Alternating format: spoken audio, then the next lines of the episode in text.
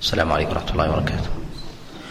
الحمد لله رب العالمين وصلى الله وسلم وبارك على نبينا محمد وعلى آله وأصحابه ومن تبعهم بإحسان إلى يوم الدين أما بعد. فنتكلم على شيء من المسائل المتعلقة بأبواب السهو وذلك أننا أتممنا ما يتعلق بأحكام أحكام الصلاة ونأتي بالأحكام الآن الخارجة الخارجة عن ماهية الصلاة وذلك من العوارض التي تطرا عليها من أمور السهو أو صلاة الكسوف وكذلك أيضا الخوف وفي صلاة الاستسقاء والحاجة نتكلم عليها. واشباهها ثم نكون قد انتهينا من الأحكام أو الأحاديث المعلة في أبواب في أبواب الصلاة. أول هذه الأحاديث في هذا المجلس هو حديث عبد الله بن عباس عليه رضوان الله أن رسول الله صلى الله عليه وسلم أخذ يمسح العرق من جبينه وهو في الصلاة. من جبينه وهو في الصلاة. هذا الحديث أخرجه الطبراني في كتابه المعجم من حديث من حديث مصعب بن خارجة أيضا عن الحكم بن عتيبة عن مقسم عن عبد الله بن عباس عن رسول الله صلى الله عليه وسلم. ومصعب بن خارجة ومصعب بن خارجة ضعيف الحديث وقد حكم غير واحد باتهامه أيضا بالوضع. فقد كذبه فقد كذبه يحيى يحيى بن معين. قد كذبه يحيى بن معين. ولكن قد توبع عليه في هذا الحديث. فقد رواه محمد بن عبيد الله قد رواه محمد بن عبيد الله العرزمي عن الحكم بن عتيبة عن مقسم عن عبد الله بن عباس عن رسول الله صلى الله عليه وسلم أنه كان يمسح العرق من جبينه وهو في الصلاة. وهذا الحديث أيضا منكر لأن لأنه يرويه محمد بن عبيد الله العرزمي وهو ضعيف الحديث جدا ومع ضعفه يدلس عن الضعفاء فيروي الحديث عن ضعيف ثم يدلسه ويرويه عن الثقة ويرويه عن الثقة وله أحاديث يرويها عن الحجاج وله أحاديث يرويها عن عمرو بن شعيب وهي مناكير. وهي مناكير وله أيضا أحاديث يرويها عن الحكم بن عتيبة تفرد بها. رواية محمد بن عبيد الله العرزمي قد أخرجها الدار قطني في كتابه الأطراف في كتابه الأفراد. ذكرها ابن القيسراني في كتاب أطراف الأفراد للدار قطني. وهذا الحديث أيضا حديث منكر وهذه المتابعة لا يعتد بها. وذلك من وجوه. أولها أن الطريقة الأولى وهي طريق خارجه بن مصعب شديدة الضعف. ومثلها أو أشد منها رواية محمد بن عبيد الله العرزمي. ومحمد بن عبيد الله العرزمي لا لا يبعد من جهة المرتبة في الرواية من حال خارجة بن خارجة بن مصعب وكلاهما شديد الضعف. على على أحسن أحواله. ولهذا نقول إن الاعتراض في ذلك ليس من مناهج النقاد. والراوي إذا كان شديد إذا كان شديد الضعف لا ينجبر بغيره فيكون وجوده كعدمه وجوده كعدمه. فلا ينبغي لطالب العلم أن أن يغتر برواية الراوي.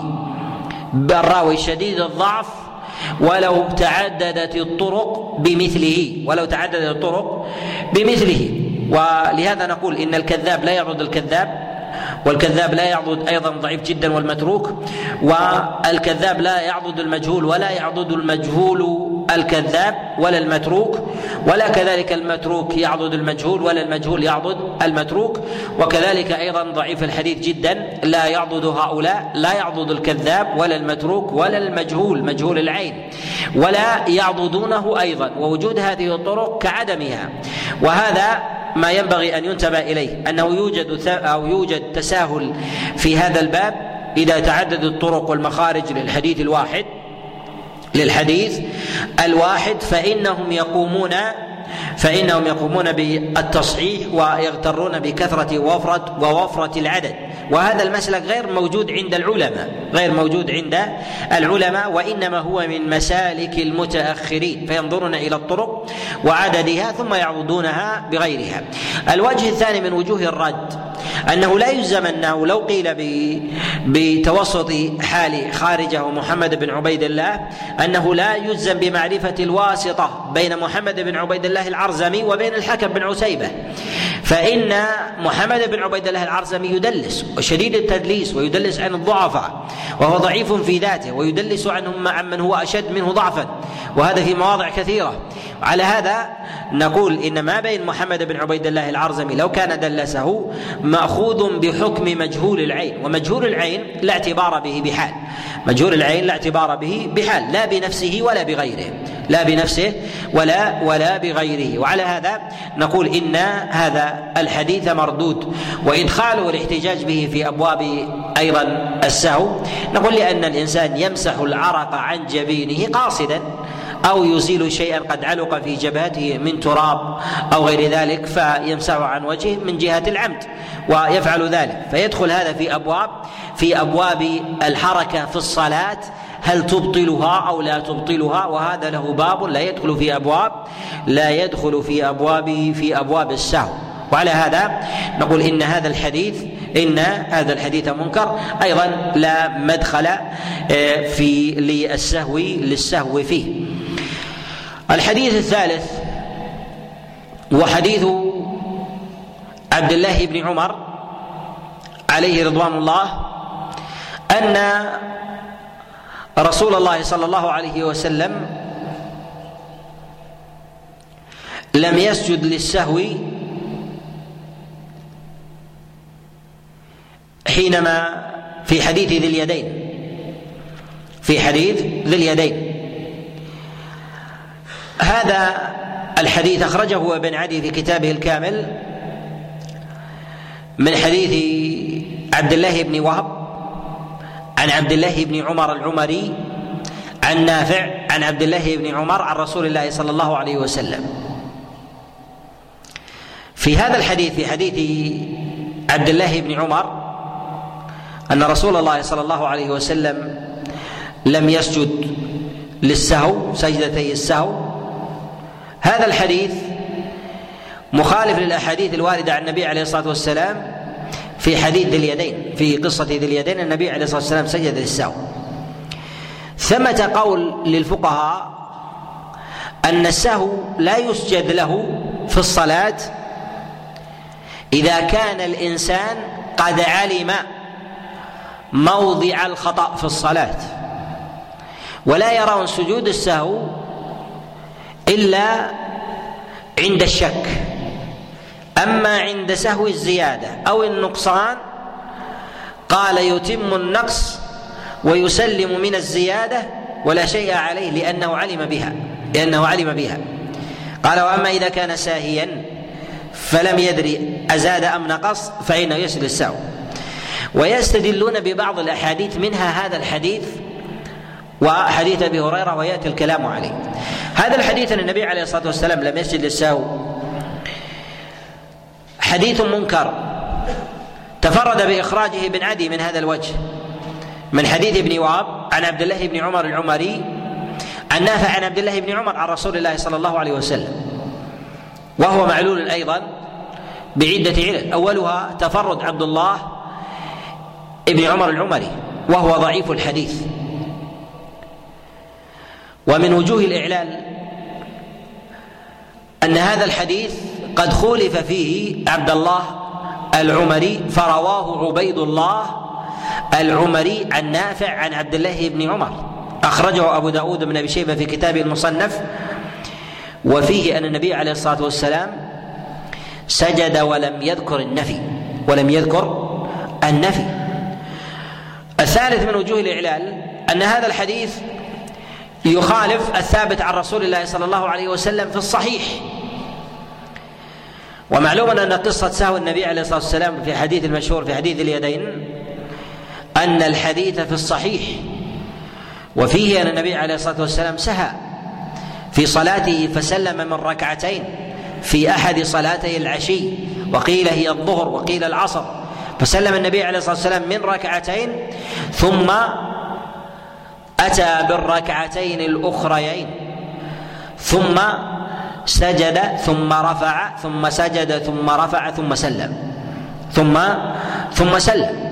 وهذا وهذا هو الأصح عن رسول الله صلى الله عليه وسلم. وتفرد عبد الله العمري في هذا الحديث عن نافع عن عبد الله بن عمر ومخالفته للثقات والأحاديث المستفيضة أيضا أيضا منكر ويرد ويرد عليه. الحديث الرابع وهو بهذا السياق وهو حديث أبي هريرة أن رسول الله صلى الله عليه وسلم لم يسجد سجدتي السهو. أن النبي عليه الصلاة والسلام لم يسجد سجدتي السهو حينما صلى الرباعية ركعتين. يعني في حديث في حديث اليدين. هذا الحديث تفرد بروايته ابن شهاب الزهري.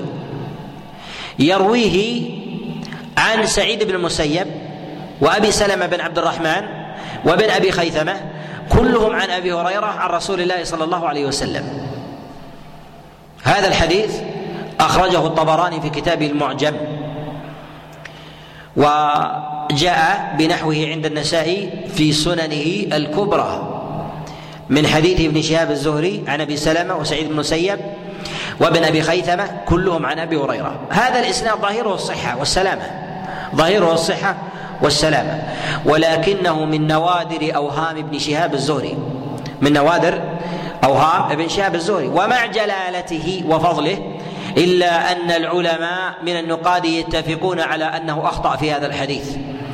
وخالف الرواة الثقات. وخالف الرواة الثقات. ولهذا قد حكى ابن عبد البر رحمه الله الإجماع على تخطئة ابن شهاب الزهري في نفي سجود النبي عليه الصلاة والسلام للسهو. وممن جزم بالتخطئة مسلم رحمه الله في كتابه التمييز. قال أخطأ ابن شهاب وغلط. يعني في هذا الحديث في نفي سجود النبي صلى الله عليه وسلم للسهو. هذا الحديث قد وقع فيه اضطراب. أيضا في الرواية عن ابن شهاب. جاء في بعض الوجوه مسندا هكذا عن أبي هريرة من حديث ابن شهاب عن سعيد بن المسيب وأبي سلمة بن عبد الرحمن وابن أبي خيثمة كلهم عن أبي هريرة عن رسول الله صلى الله عليه وسلم فأسنده. وجاء من وجه آخر مرسلا وهو الصواب عن هؤلاء الثلاثة عن رسول الله من غير ذكر أبي هريرة. من غير ذكر أبي هريرة. رواه الإمام مالك في كتابه الموطأ ورواه أبو داود في كتابه السنن عن صالح ورواه كذلك النسائي عن صالح وشعيب. كلهم عن ابن شهاب الزهري عن أبي سلمة وسعيد بن المسيب كلاهما عن رسول الله صلى الله عليه وسلم فذكروه مرسلا فذكروه مرسلا عن رسول الله صلى الله عليه وسلم وهو الصواب. وجاء كذلك أيضا من حديث الأوزاعي عن ابن شهاب الزهري عن ابن أبي خيثمة مرسلا عن رسول الله صلى الله عليه وسلم وهذا هو الصواب كما أخرجه عبد الرزاق في كتابه المصنف. وعلى هذا نقول إن حديث ابن شهاب إن حديث ابن شهاب هذا في خطأ في خطئه ووهمه نقول ظهر في الإسناد والمتن ظهر في الإسناد والمتن. في الإسناد للاضطراب وتعدد الوجوه تعدد الوجوه في هذا. فتارة يروى بالبلاغ وتارة يروى بالإسناد. وأما خطأ المتن فهو في نفي سجود النبي صلى الله عليه وسلم في صلاته في سجود النبي عليه الصلاة والسلام للسهو في صلاته في حينما صلى ركعتين من الرباعية. حينما صلى ركعتين من الرباعية وعلى هذا نقول إن هذا الحديث حديث غلط ووهم والوهم في ذلك من من ابن شهاب.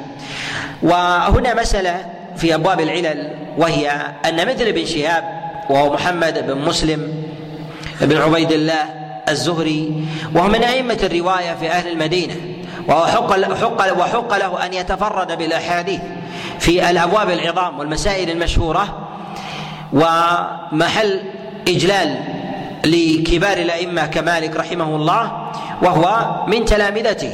الإمام مالك رحمه الله من تلامذة ابن شهاب ابن شهاب الزهري. وكان يجله ويقدمه على كثير من شيوخه. وهو مقدم أيضا في المدينة وهو من نوادر المدنيين المرتحلين. أهل المدينة في تلك الطبقة وما قبلها يقل فيهم الارتحال. يقل فيهم فيهم الارتحال. يعني وذلك الزهد في الارتحال. لماذا؟ للغنية الموجودة عندهم في الرواية لأن معاقل الوحي في المدينة. جل معاقل الوحي ومنازله إنما هي في في المدينة. فقلما يخرج الحديث منها ولا يعود إليها. أو لا يكون الأمر مستقر لديهم من جهة العمل أو لديهم أثر في ذلك ولو على غيرهم برواية الحديث مسند عن النبي عليه الصلاة والسلام إلا ولديهم أثر في ذلك إما عن أبي بكر أو عن عمر أو عن إجماع عن إجماع إجماع فيه. ولهذا يحتاج الناس إلى أهل المدينة ولا يحتاجون ولا يحتاجون غالبا للمدينه ولهذا يقطع بحاجة أهل الرواية في زمن الرواية للمدينة الارتحال إليه. وهي قبلة الرواية وهي أولى من مكة وهي أولى من مكة لأن الوحي الذي نزل على النبي عليه الصلاة والسلام فيها أكثر من نزوله في مكة ورواية النبي عليه الصلاة والسلام والوقائع والنوازل والأحاديث التي حدث بها في المدينة أكثر أكثر من مكة وكذلك توافر الصحابة في المدينة أكثر من غيرها والفقهاء من أيضا من التابعين في المدينة في المدينة أظهر وأشهر وأقوى وأوعب للفقه من غيرهم لهذا يقصدون. ابن شهاب الزهري امتاز عن المدنيين بالرحلة والانتقال بالانتقال والارتحال والسماع فأخذ عن شيوخ في كثير من من البلدان. ولهذا تلميذه مالك رحمه الله ما ارتحل من المدينة وما خرج إلا إلى مكة وما خرج إلا إلى مكة حاجا أو معتمرا. وهذا مع كونه من تلامذته إلا أن ابن شهاب الزهري رحمه الله في أخذه للرواية من جهة التنقل والتنوع في ذلك في ذلك اوعى ولهذا يقول الإمام مسلم رحمه الله تفرد ابن شهاب بسبعين سنة. تفرد ابن شهاب بسبعين سنة يعني أنه تفرد بسبعين سنة معتبرة وهي محل حجة عند عند الأئمة عليهم رحمة الله تعالى فيأخذون بها ولا يردونها عليه لأن التفرد من قرائن الإعلال عند العلماء. تفرد من قرائن الإعلال ولكنهم يتهيبون تفرد الكبار. تفرد الكبار وذلك كابن شهاب وطبقته وكذلك أيضا أضرابه ولو كانوا من تلامذته وذلك عبيد الله بن عمر العمري وكذلك نافع وأيضا من جاء بعدهم كالكبار كابن وهب وغيره إذا صح الطريق إذا صح الطريق إليهم وأما الجزم بتخطئة ابن شهاب الزهري في هذه الرواية وهو من أهل التفرد جزمنا بتخطئته لعدة أمور. أولها أنه نفى ما أثبته غيره من طرق متعددة. نفى ما أثبته غيره من طرق من طرق متعددة والقصة مشهورة. قصة ذي اليدين قصة مشهورة في في الدواوين وهذا أمر. الأمر الثاني أن حديث ابن شهاب يخالف الأصول يخالف الأصول التي هي أقوى من روايته. وذلك في السجود في السهو باب السهو بمجموعه أن الإنسان إذا سهى في صلاته في زيادة أو نقصان أنه يسجد السهو وهذه المسألة من جهة توارد النصوص فيها وتضافرها في الصحيحين وغيرهما. جاء في حديث عبد الله بن مسعود وجاء في حديث أبي هريرة وجاء في حديث عمران بن حصين وغيرها في السجود للسهو في الزيادة والنقصان. فقد صلى النبي عليه الصلاة والسلام خمسا وسجد للسهو. وجاء في حديث عمران وكذلك جاء في حديث أبي هريرة عليه رضوان الله تعالى في في الشك وكذلك أيضا النقصان وسجد النبي عليه الصلاة والسلام للسهو. لهذا منزع ابن شهاب الزهري في السجود للسهو ورواية هذه الرواية على وجهها أنه لا يرى السجود للسهو عند العلم بموضع السهو زيادة ونقصا. فإذا صلى الإنسان مثلا ركعتين ويعلم أنه صلى ركعتين من رباعية. يعني في البداية سهى يظن أنه أتم أربع ثم نبهه المأمومون من خلفه بالتسبيح فتذكر أنه أنه لم يصلي الركعتين فقام. قال تذكر هذا الرجل تحول من الساهي إلى إلى المخطئ إلى المخطئ بعلم وهذا أيضا فيه فيه نظر وذلك لمخالفته للأحاديث الاحاديث الوارده عن النبي عليه الصلاة والسلام وهي أشهر من هذا ولهذا نقول بالتغطية. والأمر الثالث في الجزم بتغطية ابن شهاب الزهري في هذا أن الحديث في ذلك اضطرب في الوصل والإرسال. في الوصل والإرسال. والأئمة الكبار من أصحاب ابن شهاب يرسلونه. والأئمة من أصحاب ابن شهاب يرسلونه. ولماذا لا يحمل الخطأ؟ لتلامذة ابن شهاب ممن وصل الحديث ويحمل ابن شهاب. نقول لأن ابن شهاب الزهري قد روى الحديث مرسلا وموصولا رواه عنه غير واحد وروى الحديث على رأيه. فغلب رأيه فغلب رأيه على الحديث من غير قصد فرواه على الوجه الذي الذي يراه. والأظهر في هذا أن ابن شهاب الزهري قصد الفقه الذي أخذه من الحديث لأنه جاء في بعض الروايات أن النبي عليه الصلاة والسلام سلم من ركعتين في في قصة اليدين ثم قال له في كما في الحديث قصة طويلة قال قصرت الصلاة أم نسيت؟ فقال لم أنسى ولم تقصر فقيل له بل بل نسيت. فقام فقال النبي عليه الصلاة والسلام وصدق ذي اليدين. فاومه أي نعم. ثم النبي عليه الصلاة والسلام أتى بالركعتين؟ في بعض الروايات أن النبي عليه الصلاة والسلام فأتم صلاته ثم سلم. أتم صلاته ثم سلم. فلم يذكر في الحديث أنه سجد للسهو.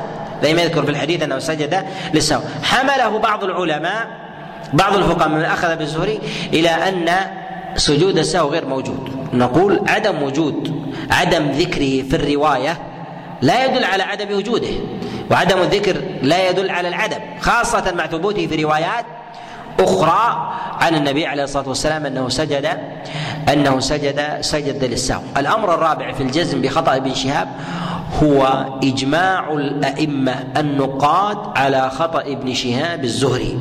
على خطأ ابن شهاب الزهري في هذا الحديث وتحميله بعينه بهذا بهذا الحديث. وفي المسألة شبه إجماع على تخطئة في هذا في هذا الحديث. الحديث الخامس أو السادس. الحديث الخامس هو حديث عبد الله بن عمر عليه رضوان الله أن رسول الله صلى الله عليه وسلم قال ليس على الإمام سهو إلا إذا وثب قائما من جلوس أو جلس من قيام أو جلس من من قيام. هذا الحديث أخرجه الدار قطني في السنن والبيهقي أيضا في سننه والحاكم في كتابه المستدرك. من حديث يحيى الوحاضي عن أبي بكر العنسي عن يزيد بن أبي حبيب عن سالم بن عبد الله بن عمر عن أبيه عن رسول الله صلى الله عليه وسلم. وهذا الحديث حديث منكر وفيه تفرد أبي تفرد أبي بكر العنسي في هذا الحديث عن يزيد بن أبي حبيب عن سالم بن عبد الله بن عمر عن أبيه عن رسول الله صلى الله عليه وسلم. وأبو بكر العنسي مجهول. قاله ابن عدي في كتابه الكامل وكذلك البيهقي في السنن. وقال ابن عدي رحمه الله في كتابه الكامل مجهول يروي المنكرات عن الثقات. ومنها هذا الحديث. وهذه الجهالة في أبي بكر العنسي جهالة لو تفرد بهذا الحديث لطرح حديثه. ويكفي هذا الحديث له بالتفرد على أن يطرح له عشرات الأحاديث. على أن يطرح له عشرات الأحاديث. لأن هذا الحديث شديد النكارة. ووجه شدة النكارة أنه حصر سجود السهو في سهو الإنسان من قيام وحقه الجلوس أو من جلوس وحقه القيام. وحقه وحقه القيام.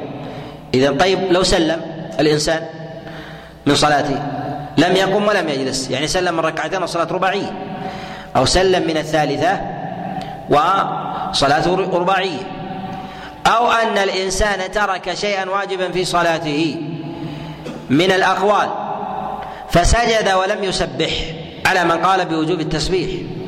أو ركع ولم يسبح على من قال بوجوب التسبيح بالركوع.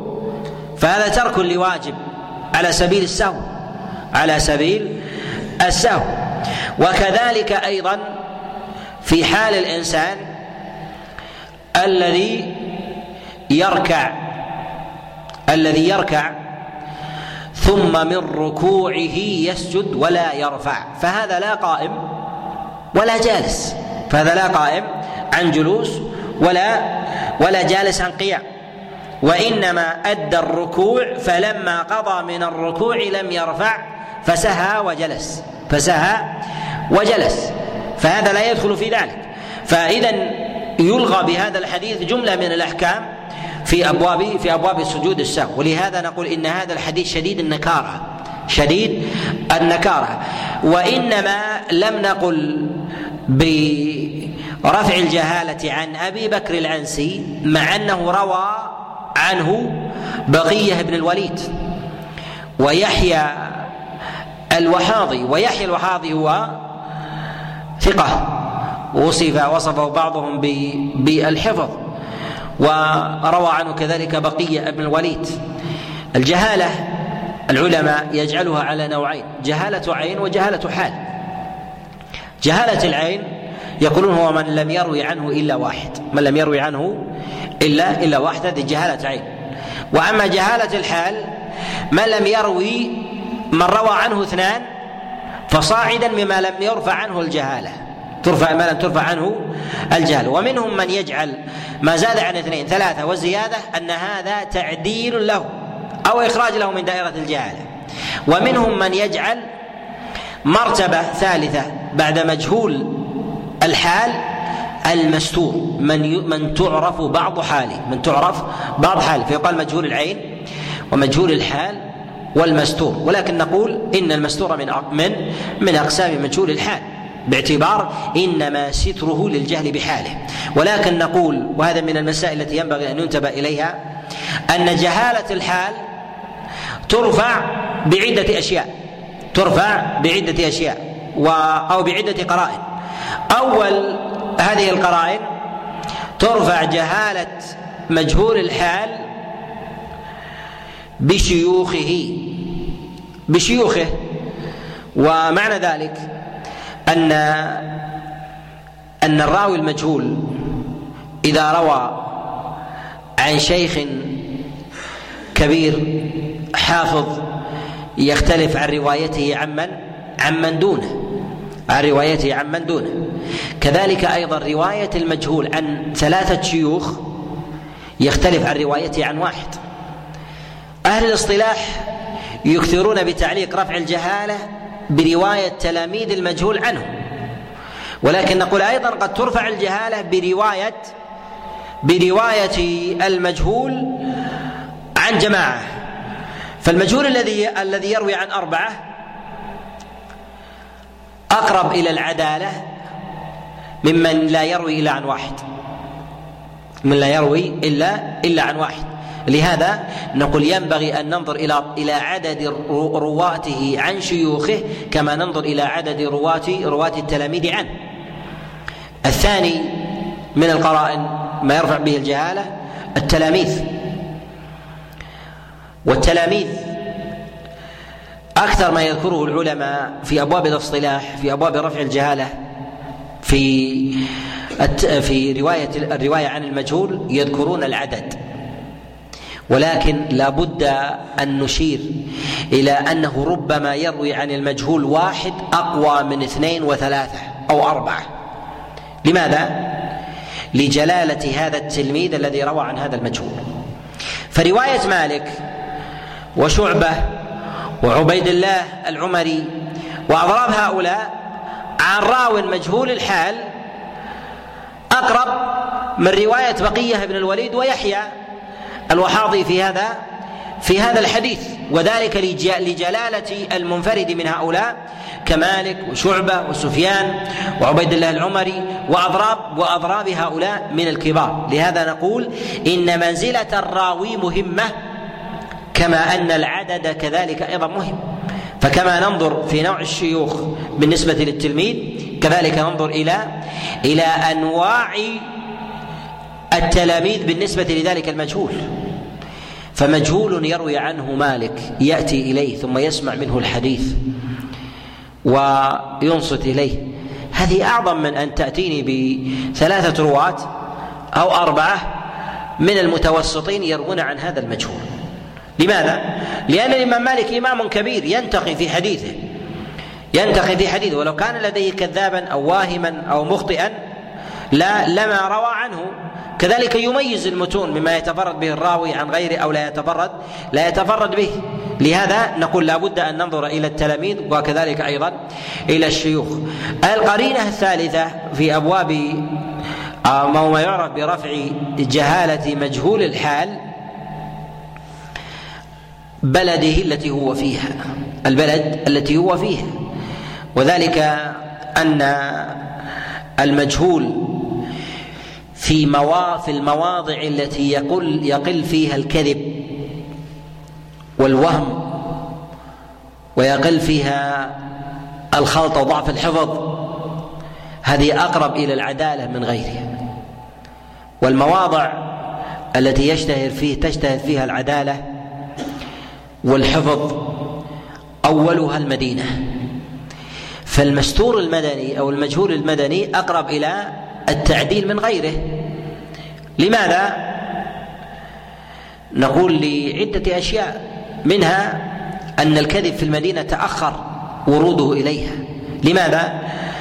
أنه أن الكاذب حتى لو أراد الكذب لا يمكن أن أن يكذب على النبي عليه الصلاة والسلام لأن أقل الناس أو عامة الناس في المدينة لديهم بقية من آثار النبي عليه الصلاة والسلام من فقه يحكونه في مجالسهم وينقلونه عنه.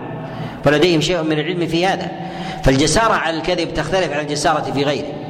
ولهذا لا يمكن أن يأتي رجل في المدينة ويقول أتيتكم برواية عن النبي عليه الصلاة والسلام من الكوفة أو من البصرة أو من الشام فخذوها عني. قل النبي عندنا أهل الكوفة هم بحاجة إلينا أو البصرة ولسنا بحاجة إليه. ولكن العكس قد يأتي راوي كوفي وبصري وشامي ويقول قد أتيتكم بشيء عن بعض الشيوخ في المدينة وحدثوني بكذا وكذا. وهذا ولو كان مستورا قد يسكت الثقات. لماذا؟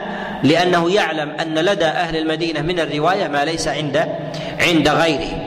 وذلك أن الآثار والنصوص خرجت من المدينة وبقيت فيها وذهبت إلى غيره ولم تخرج من تلك البلدان إلى المدينة ولا يكون ذلك في المدينة ولهذا نقول إن المجهول المدني أقرب إلى العدالة من مجهول غيره.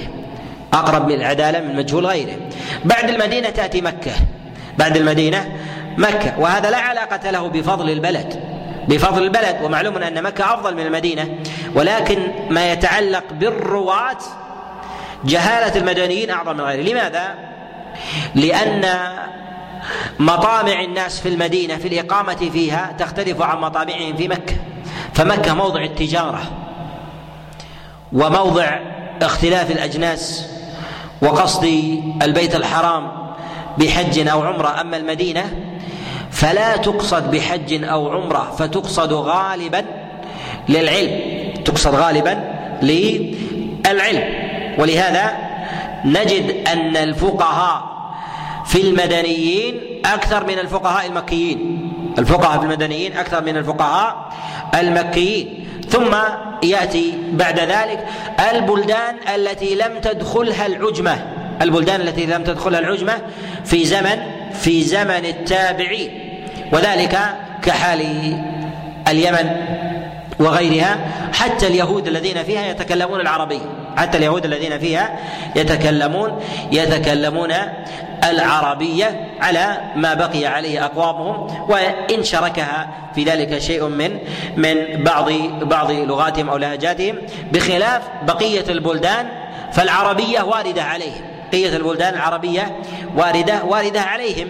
وذلك كحال العراق بجميع أنواعه. ومعلوم أيضا أن المدن العراقية من جهة تعددها أن أن الكوفة والبصرة قبل قبل بغداد بغداد جاءت بعد بعد ذلك ولهذا لا يوجد تابعي بغدادي. لا يوجد تابعي بغدادي يوجد تابع تابعي.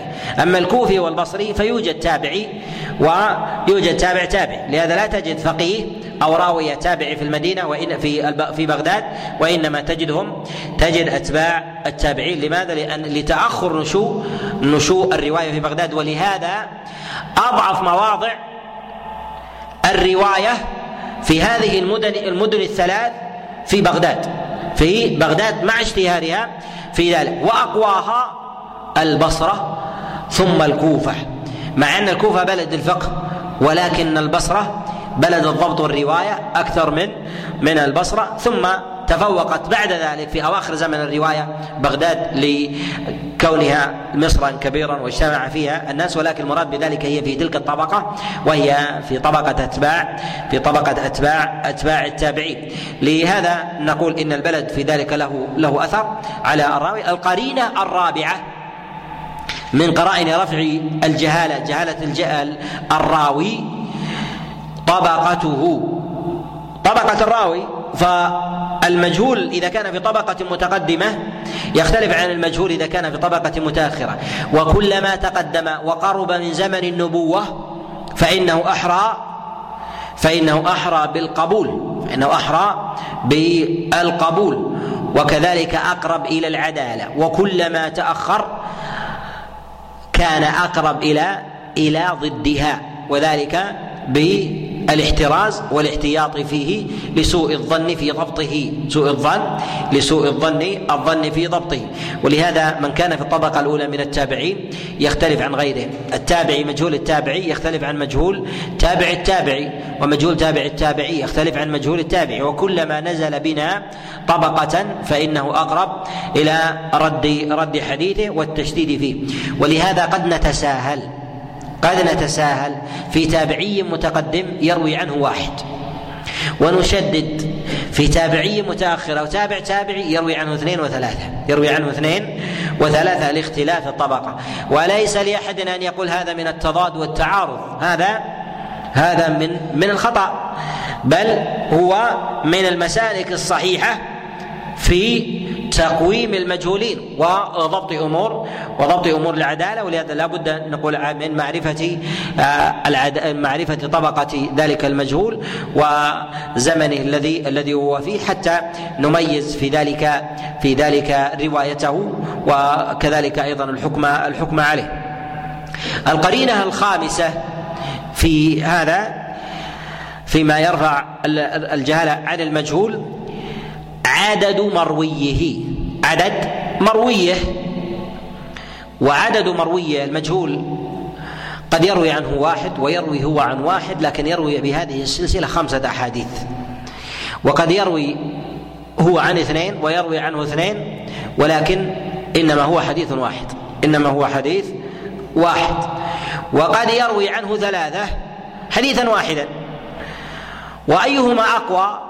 مجهول روى عنه واحد وروى هو عن واحد خمسة أحاديث أو عشرة أحاديث أو مجهول روى عنه ثلاثة روى عن روى حديثا واحدا أيها أقرب إلى العدالة.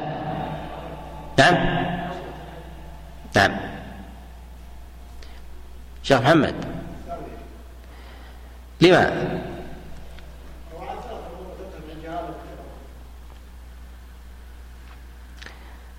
من عنده قول آخر.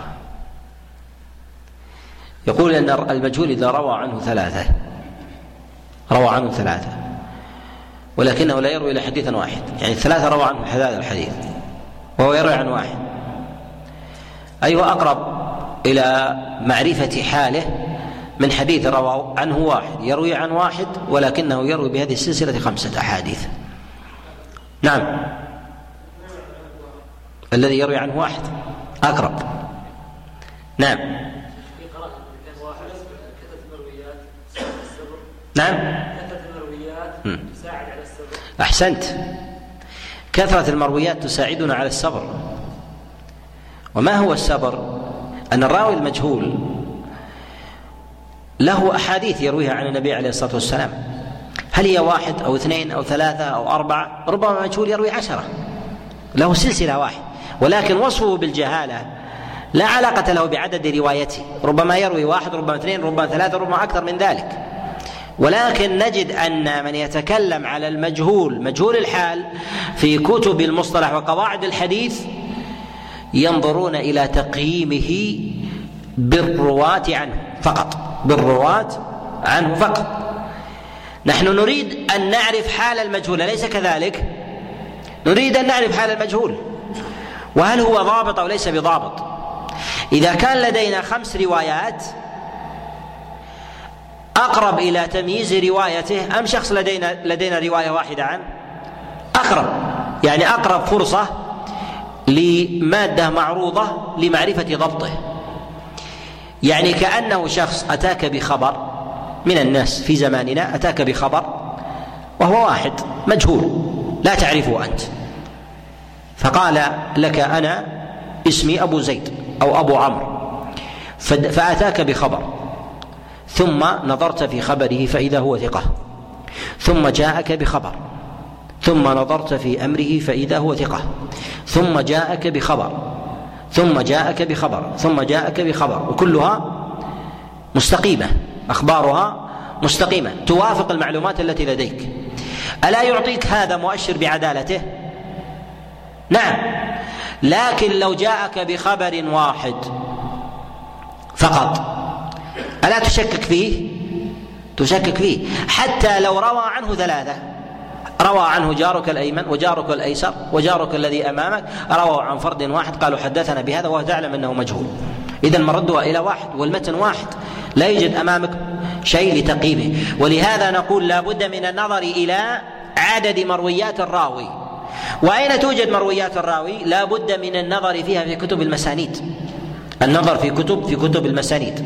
فننظر فيها ونجمع هذا المجهول. كم له حديث؟ له خمسة ستة سبعة. ننظر فيها واحدا واحدا. هل روى حديثا منكرا؟ وكيف نعرف الحديث المنكر؟ هل هذا الحديث معناه مستقيم؟ جاء به الثقات؟ وجد في حديثهم؟ لم ينفرد بمعنى فروى عنه فروى الكبار هذا الحديث عن النبي عليه الصلاة والسلام ولو بصياغة ولفظ آخر يعطيك عدالة إذا مرت عليها كلها إذا مرت عليها كلها. ولكن أصعب مواضع اختبار العدالة عند المجهول إذا كان ليس له إلا مروي واحد إلا مروي واحد. ولهذا نقول إن عدد مرويات الراوي من قرائن تقوية المجهول ومعرفة عدالته ومعرفة عدالته ولهذا تجد بعض النقاد يتكلم على راوي يروي عنه واحد فتجده يقول هذا ثقة. تجده يقول هذا ثقة. ثم تجده راوي يروي عنه ثلاثة وينصه على ثلاثة ثم يقول لك مجهول وحديثه مردود. حديثه مردود. إذا أردت أن تتعامل معه بعملية حسابية سيشكل لديك هذا وربما تخطئه بناء على القاعدة التي عندك ونقول إن القاعدة في عدد الرواة هي قرينة من القرائن لا كلها بل قد تضعف في بعض المواضع عند وجود قرائن أقوى منها عند وجود قرائن أقوى منها. بل ربما وهو مجهول تتهمه بالكذب تتهمه بالكذب ولو روى عنه ثلاثة. مجهول يروي عنه ثلاثة. حديثا عن النبي عليه الصلاة والسلام يلوح الكذب عليه. ولا يوجد في متهم في هذا الحديث إلا إلا هو. ولهذا تجد الأئمة رحمهم الله يأتون على بعض الرواة المجهولين ويقولون هذا كذاب. تجد في الرواية لا يوجد إلا له راوي واحد ومجهول. كيف تجزم أنه كذاب؟ أجزم أنه كذاب ولو روى عنه ثلاثة وروى عن شيخه شيخ واحد لأنه روى حديثا مختلقا فنجزم فيه. فجزمه فيه ما وقف عليه بعينه ولا رآه ولا احدا حدث عنه وقال اني أن حدثني وكذب علي واستفصلت من أحد ولم يروي عنه ولا كذبه شيوخه ولا تلامذته وإنما روايته التي التي كذبت. روايته التي كذبت. القرينة السادسة من قرائن رفع الجهالة هي نوع الرواية. نوع الرواية. الروايات تختلف. ذكرنا ما يتعلق بعدد المرويات. لدينا نوع الرواية. ذكرنا بعض الرواة لديه خمس روايات وبعضهم لديه واحد وبعضهم لديه اثنين ومدى الاستفادة من هذا. نوع الرواية لها أثر على المجهول. ومعنى نوع الرواية أن بعض الروايات ثقيلة بعض الروايات ثقيلة ومعنى ثقيلة أنها تكون من المسائل الكبيرة في أحكام الدين من المسائل الكبيرة في أحكام الدين. ثم يرويها هذا المجهول هذا يدعو إلى النفرة منه إذا تفرد بها يدعو إلى النفرة منه إذا تفرد بها. بينما لو تفرد راو مجهول بحديثين أهون من تفرد واحد في المسائل المشهورة ولم يوافقه عليها أحد. فهذا فهذا يقال برد روايته لثقل تلك الرواية وذاك يقال بقبول روايته والسبب في ذلك هو لعدم آه، لاستقامة تلك الروايات. لهذا لا بد أن ننظر إلى المتن. لا بد أن ننظر إلى إلى المتن. هذا الحديث الذي معنا في رواية أبي بكر العنسي أبو بكر العنسي مجهول يروي عن يزيد بن أبي حبيب عن سالم ابن عبد الله بن عمر عن عبد الله بن عمر عن رسول الله صلى الله عليه وسلم. هذا الحديث الذي رواه يروي عنه اثنين يروي عنه بقية ويحيى ويروي هذا الحديث وتفرد به أن سجود السهو لا يكون إلا في من قام من جلوس أو جلس من قيام أو جلس من قيام. فهل هذا التفرد تفرد في أصل أو في مسألة يسيرة؟ تفرد في أصل. وهل يقال برد الحديث أم بقبوله؟ نعم برد الحديث. هل نجزم بأن هذا الراوي متهم في هذا الحديث؟ نجزم أنه متهم بهذا بهذا الحديث.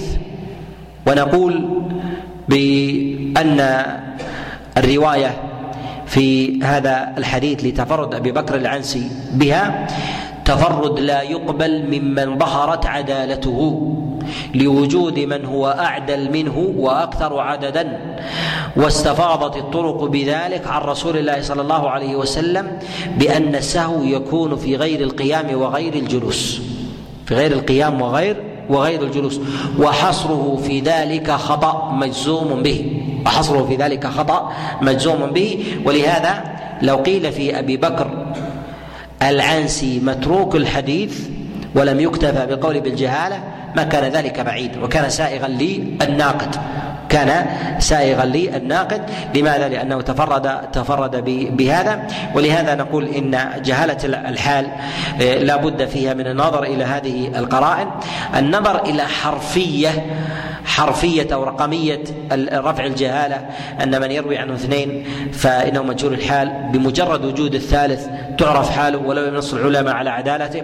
من غير نظر إلى شيوخ ولا إلى بلد ولا إلى رواية ولا إلى نوع رواية ولا عدد الرواية ولا طبقته هل هو متقدم ومتأخر لا شك أن هذا أن هذا من الخطأ وهو الذي سبب الخلط في أبواب في أبواب رواية المجهول في أبواب رواية المجهول ورواية المجهول آه، تقدم الكلام معنا فيها آه، مرات وربما يأتي مزيد تفصيل فيها.